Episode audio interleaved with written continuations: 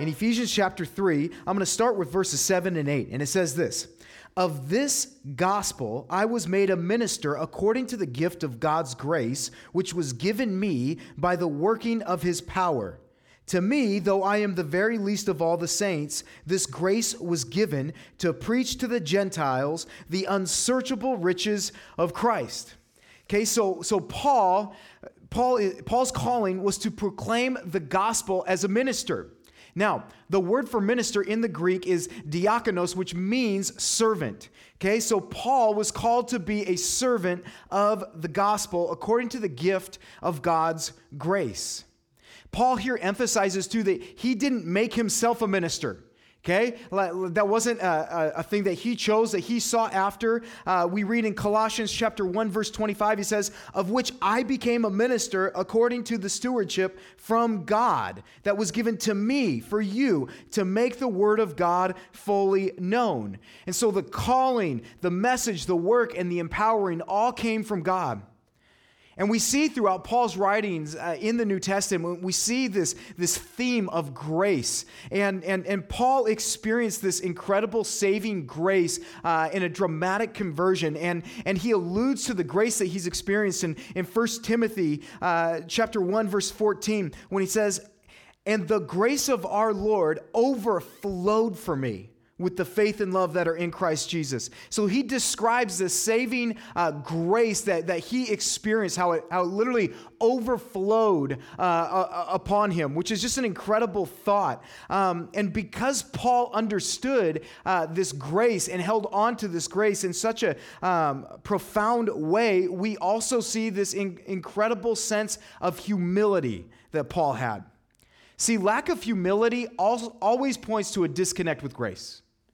See, he says, grace was given to me. He says that twice in verses 7 and 8. And, and he deflects away attention. When, when we see people giving him attention, giving him praise, he continues to deflect that out uh, to, to, to God. And so he continues to make it about God's grace and not about himself. He refers to himself in these passages as what? The very least of all saints. In other words, he's the least of the least. That's how he sees himself. And, and this isn't like, you know, I, I think maybe we've heard people say, oh, I'm just horrible at this. And, then, and it's almost like a fake humility. This is not a fake humility. This is an honest assessment of himself that he's sharing with us. And the reason for that is because he has such a clear comprehension of the righteousness of God. See, when we have a very clear comprehension of the righteousness of God, we also have a clear understanding of how f- far short we are of that. And, and what that brings is a humility, and it brings this incredible sense of, of just thankfulness. Because even to the end of Paul's life, uh, you know, you think about um, the end of your life, and, and typically you reflect and, and you think about even some of the things that you did well, and maybe how, how yeah, like, man, that's, that's pretty awesome that I was able to do this or be a part of that. And in 1 Timothy 1.15, Paul says towards the end of his life, the sane is trustworthy and deserving of full acceptance that Christ Jesus came into the world to save sinners, of whom I am the foremost. So, even towards the end, he was overwhelmed by this incredible sense of unworthiness of this grace that he received. You know, when you think of an attitude like that, that's not disqualifying, that's actually something that, that, that is qualifying. Uh, that's, that's something that, that, we should, that we should have within us because um, the, the moment I know when I start to feel like I'm worthy uh, of God, uh, that I'm worthy of the grace that was given to me, that's typically the start of, of me uh, going down this road of just pride. And, and that's when I start to lose sight of what this is really about. People tell me uh, at different times when I, when I share the gospel, like, Steve, I just don't feel like I deserve that. Like, I, I, I don't feel like I'm good enough uh, to, to receive that. And I go, guess what? You're not. That's actually the power of the gospel. That's the power of uh, his grace. And, and we see that he feels privileged to be able to serve Jesus. He's privileged to be able to do this. The question is do I feel privileged to do this? Do you feel privileged to serve Jesus? Or is it I have to serve Jesus?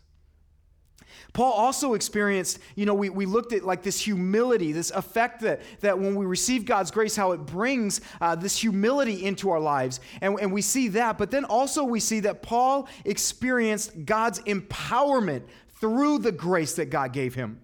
In 1 Corinthians chapter 15 verses 9 and 10 it says for I am the least of the apostles unworthy to be called an apostle because I persecuted the church of God but by the grace of God, I am what I am, and his grace toward me was not in vain.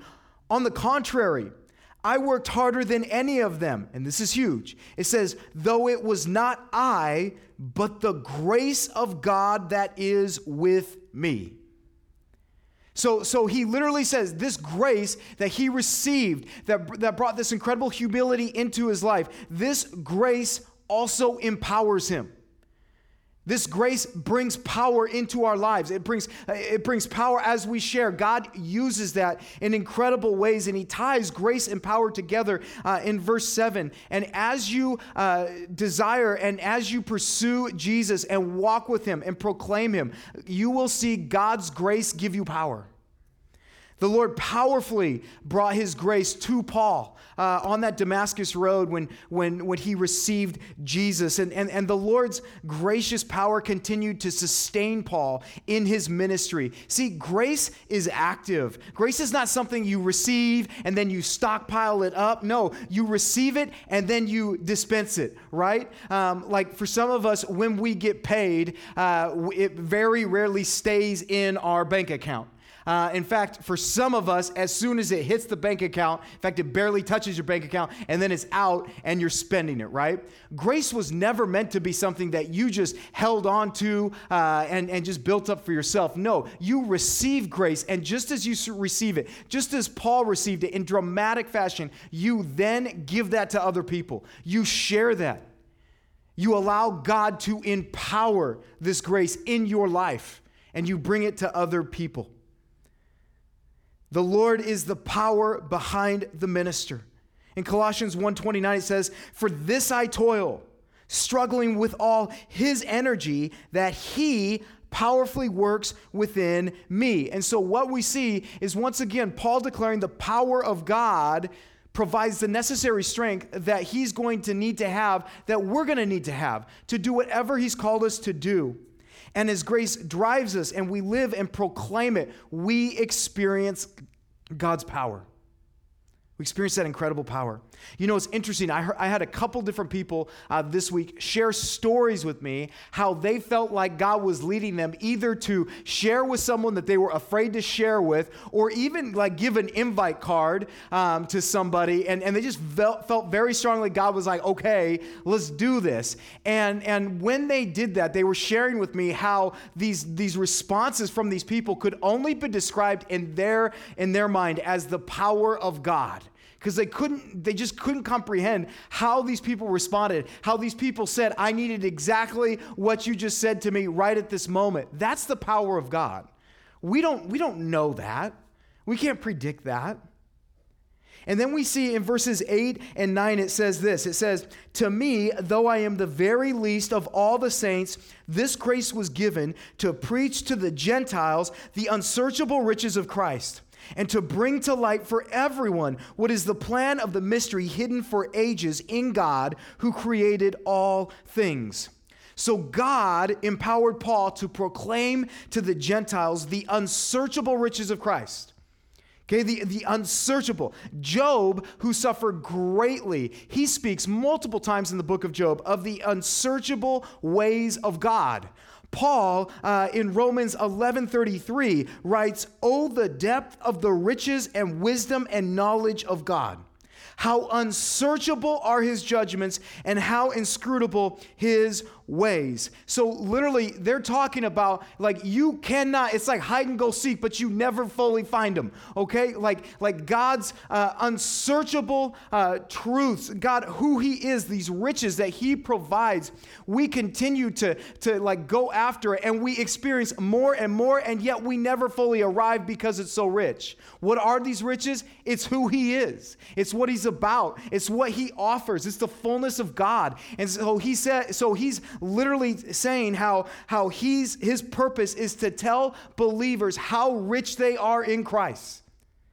So, this new people group, these, these Christians, he's saying, Listen, I have been commissioned to tell you how rich you are in Christ. This new standing that you have in Christ, all that God is, all that he has, is available to you now through Christ. And, and when I think about this uh, for us today, it is so important, if you call yourself a Jesus follower, to understand the greatness of the riches that you have in Jesus Christ.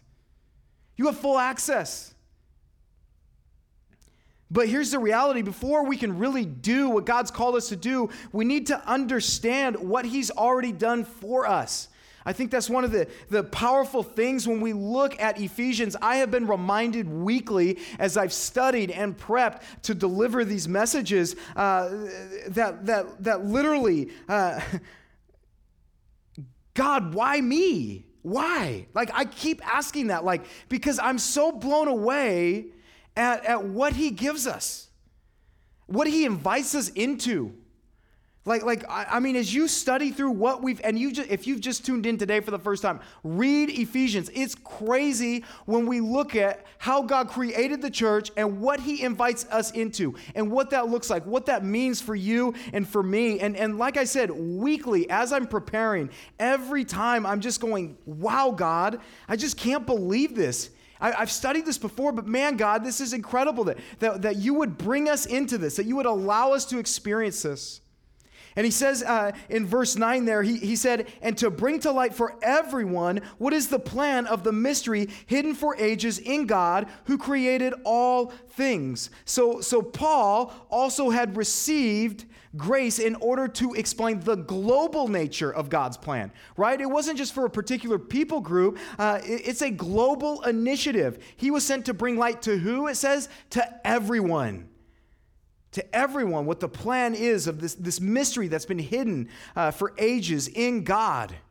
And we see uh, from Ephesians 1, chapter, uh, eight, or chapter 1, verse 18, how he prayed for illumination. And now he uses the same word to describe his role in illuminating God's plan to Christians. Now, what is that plan? Well, last week we, we saw that in, in Ephesians chapter 3, verses 2 through 6. He reaffirmed that, that the plan is how the Jews and the Gentiles are now one in Christ.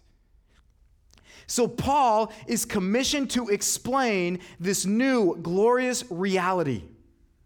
He emphasizes in this even the sovereignty of God in all of this, right? Uh, he says, God who created all things. Now, why is that important? That's so important because it helps us to under, understand that this plan was not an afterthought. You know, it's interesting. Uh, for a lot of us in the last few days, we've been making a lot of reactionary decisions, right?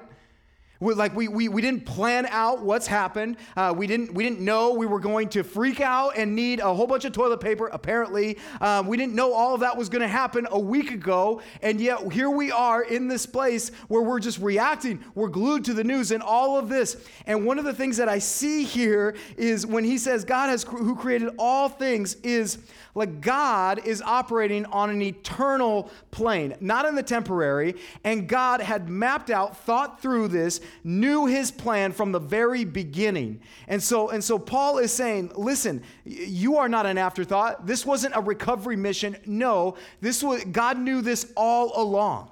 He's the creator of all things.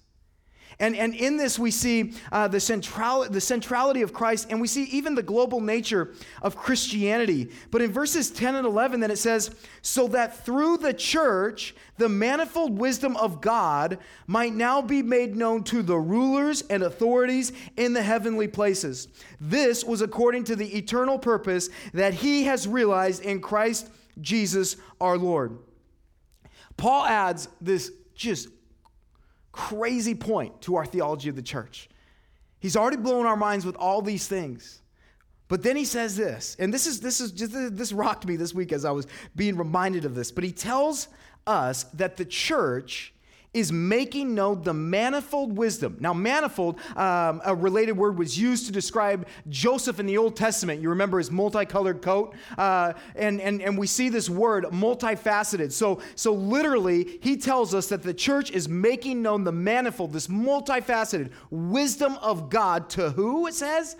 to the rulers and authorities in the heavens. I know. I wish I could see your faces right now because this is crazy. These rulers and authorities, these are, these are probably both the good and the bad heavenly beings, right? The angels, we see demons, uh, and, and, and so the angels are looking on and they're seeing this and marveling at the grace that is being given and being demonstrated. And then we, we know that demonic forces are looking, except they're looking in fear and they're trembling because the evil forces, they know they've already been defeated by the cross. And so they're waiting their final sentencing. They're freaking out. See, the existence of the church is announcing that their rule is coming to an end once and for all because we know how the story ends.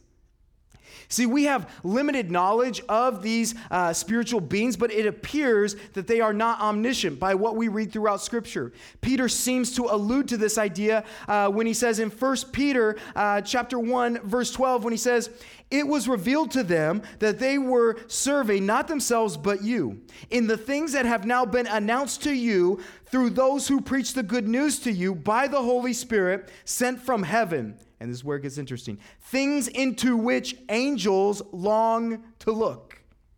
Things into which angels are desiring to see, to experience. So God intends to make his plan known to them through the church. Uh, one, of the uh, commentators, when I was studying this, he, he wrote, They watch fascinated as they see Gentiles and Jews being incorporated into the new society as equals. So his grace and his glory are displayed to all of them that are watching in, a, in, a, in, a, in and through a diverse people, a multicultural and multi ethnic fellowship who've been called, redeemed, forgiven, made alive, and united in Christ. They see him taking Jew and Gentile, slave and free, male and female, who, who together murdered the Messiah on the Christ. And then we see him making them by that same cross one spiritual body in Jesus Christ. They're seeing this, they're marveling in this. They see Jesus breaking down every barrier that divides uh, make, and making all believers in one eternal union with the Father, the Son, the Holy Spirit. And we, we see and we know that, that every person who repents and turns to Jesus, that's another spiritual stone in God's temple. That's another member into his body that he adopts. And when that happens, Luke 15 10 says this it says, Just so I tell you, there is joy before the angels of God over one sinner who repents. They see that and it brings them incredible joy. They are celebrating when somebody gives their life to Jesus. I'll tell you what, there is more going on with the church than meets the eye. If you're a part of the church, then you are a part of this incredible sermon that is being preached to spiritual rulers and authorities. God is teaching these angelic beings about his manifold wisdom, and the church is the tool he's using as the illustration. And this had all been a, a mystery. Like, like you look at angels are watching us because we are part of this incredible mystery of God's incredible wisdom. We have a much larger viewing audience than any of us realize. And I, and I don't say that to bring fear into your eyes, uh, but, but I, am reminded when I was studying this, I, I, you know, I have three little boys, and I'm still, thankfully, uh, at a time and place uh, as their father where they think I'm cool. Um, and I know that window is very small and it's going to leave very quickly. But at this point in time, uh, they think I'm cool. And, uh, and, and so they watch what I do. They listen to what I say, for better or worse. And, and they want to emulate that because they think that's something really cool uh, that they aspire to do. And, and, and so I think about like what I'm saying, how I'm saying it, my actions, all of that. They're looking at that. And the question is, am I pointing them to God? right? Like as we see kids watching us and, and what we're doing, am I pointing them to God and uh, am I causing them to be amazed at who God is and how He loves them? Isn't it an incredible thought to think that the angels, uh, the demons, are literally watching us and we are displaying the manifold wisdom of God as a church. What an incredible thought. And, and, and so, like, the, the emphasis here is not on us like preaching to them. In other words, like I don't prepare sermons going, what do the angels and the demons need to hear today? I don't do that. No, uh, and that's not the point. The point is that God is revealing his plan to the powers through the existence of the church. Now, here's what's crazy. Can you imagine the people, these normal people, uh, when, when this circular letter being uh, read out loud to these people around Ephesus as they're coming together and they're hearing this from all these different backgrounds. They're leaning in they're to listen as this letter is being read to them about the church. Like, think of what their thoughts must have gone towards. Like, they must have just been blown away. How incredible is this? Wait a second. God is using us to display his wisdom to all of them? What a crazy thought. Do not ever underestimate the glory of God in the church.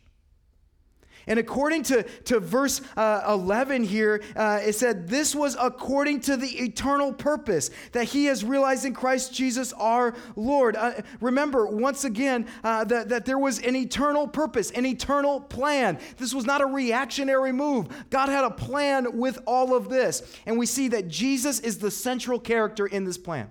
It goes back to Ephesians chapter 1 verse 10 when it said as a plan for the fullness of time to unite all things in him. Things in heaven and things on earth. Jesus is central. In verses 12 and 13, it says, In whom we have boldness and access with confidence through our faith in him. So I ask you not to lose heart over what I am suffering for you, which is your glory. So, part of the, of the mystery is that Christians can now experience this nearness to God.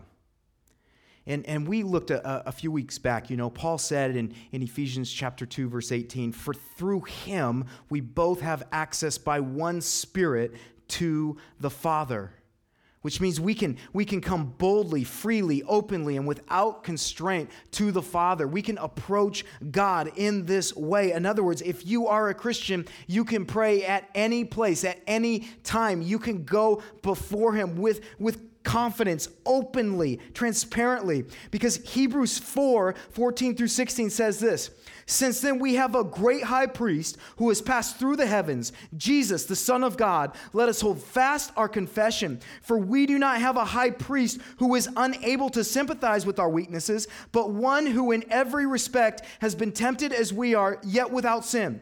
Let us then with confidence draw near to the throne of grace that we may receive mercy and find grace to help in time of need. Now, I know we touched on this a few weeks back, but with everything that's gone on in our culture, everything that's going on around our world, God was very clear. Steve emphasized this again.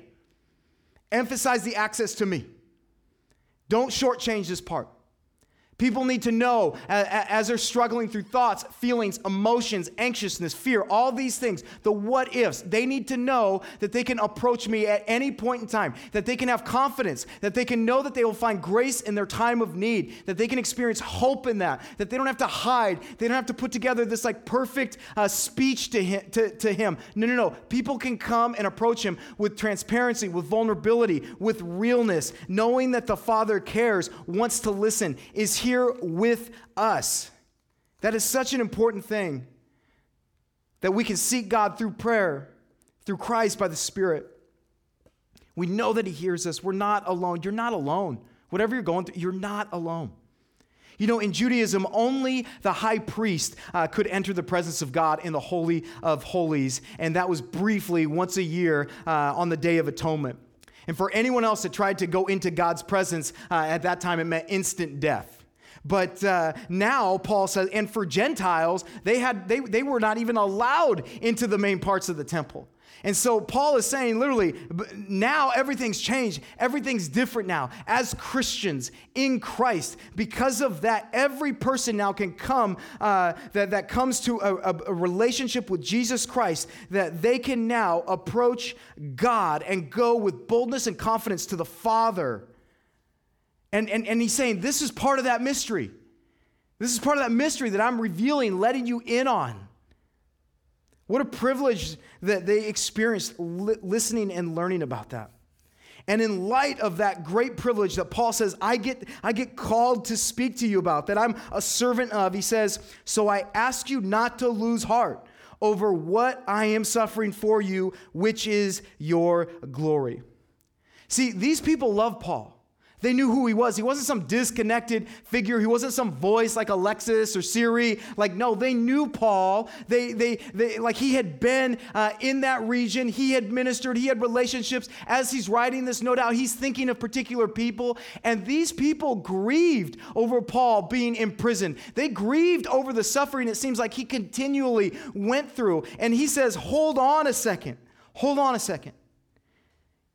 And he reaffirms this in Romans 8 18 uh, when he says, For I consider that the sufferings of this present time are not worth comparing with the glory that is to be revealed to us. He says similar in, in Philippians 1:12, I want you to know brothers that what has happened to me has really served to advance the gospel. You guys like like Paul looked at his suffering and he looked at it in light of the glory of God and he said it is an honor to have to suffer, to go through imprisonment it's an honor to have to go through that for you, for this mission, for this calling, for this message. He says it's an honor to do that. It wasn't like, oh my goodness, uh, why, why, do I have to do this? Why do I have to once again and, and, go through this and here we go again and all these? No, no, He's saying it was, it's an honor to be able to serve on your behalf, to be able to, to be uh, in between that, that, that suffering experience. I'll take the brunt of that. You know, um, some of you have suffered on behalf of someone else. You know, some of you have gone through that. And, and, and, I, and I've talked to people who have, whether they went in, in for a particular surgery or something to help somebody else out who needed like an organ or something. And, and you hear these incredible stories and you talk to these people. And when you talk to them, they don't say, Oh, I know, it was awful. I don't know why I did that for them. No, what you hear is it was an honor to suffer for them. It was an honor to go through that for their benefit. That's what Paul's saying. It is an honor for me uh, to, to have to walk through this because I know that, that by me going through this, God is doing something that he, that he, wa- that he wasn't going to do if I wasn't in this prison cell, if I wasn't suffering. And so he's using that, and I will gladly go through that. I will be the in between. Um, I was I was driving uh, one time and, and it was a very busy street and and there was kind of a hill on on side of on the side of the street and and as I was driving. It just caught my eye as traffic was going this way. Uh, there was a, a mother, and she had her son with her.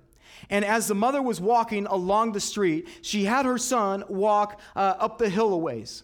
And, and at first I was like, what is she doing? And then as I watched closely um, and, at that, what she was really doing was she was trying to be a shield between her son and the oncoming traffic.